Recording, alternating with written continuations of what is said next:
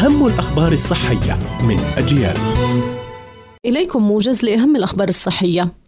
مؤسسة القلب الألمانية تشير إلى أن بطء القلب يندرج ضمن أمراض عدم انتظام ضربات القلب حيث تكون ضربات القلب بطيئة للغاية أي أقل من 60 ضربة. ويتراوح المعدل الطبيعي لضربات القلب بين 60 و 80 ضربة في الدقيقة في وضع الراحة.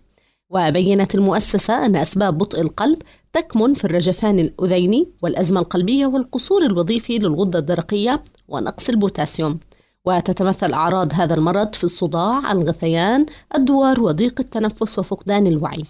أظهرت الدراسات أن بذور الكزبرة المجففة من المواد المضادة للسرطان، حيث تم ربط مضادات الأكسدة الموجودة فيها بتقليل الالتهاب وإبطاء نمو الخلايا السرطانية في المختبر، كما يعزز وجود الكاروتينات في الكزبرة من هذه الخاصية، فهي من المضادات للأكسدة القوية والمفيدة في مقاومة أنواع مختلفة من السرطانات.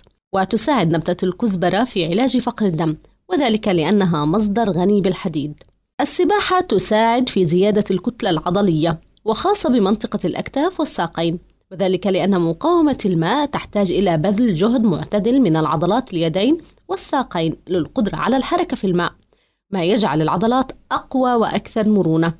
كما أن أحد فوائد السباحة أنها تعزز صحة القلب وذلك لأنها تحتاج إلى الجهد وهذا الجهد يزيد من ضربات القلب التي تزيد من تدفق الدم للجسم ما يعد جيد لتقوية عضلة القلب. وتساهم السباحة أيضا في تقليل ضغط الدم وجعله ضمن المستوى الطبيعي. كانت هذه أهم الأخبار الصحية. قرأتها روزانا طه. إلى اللقاء.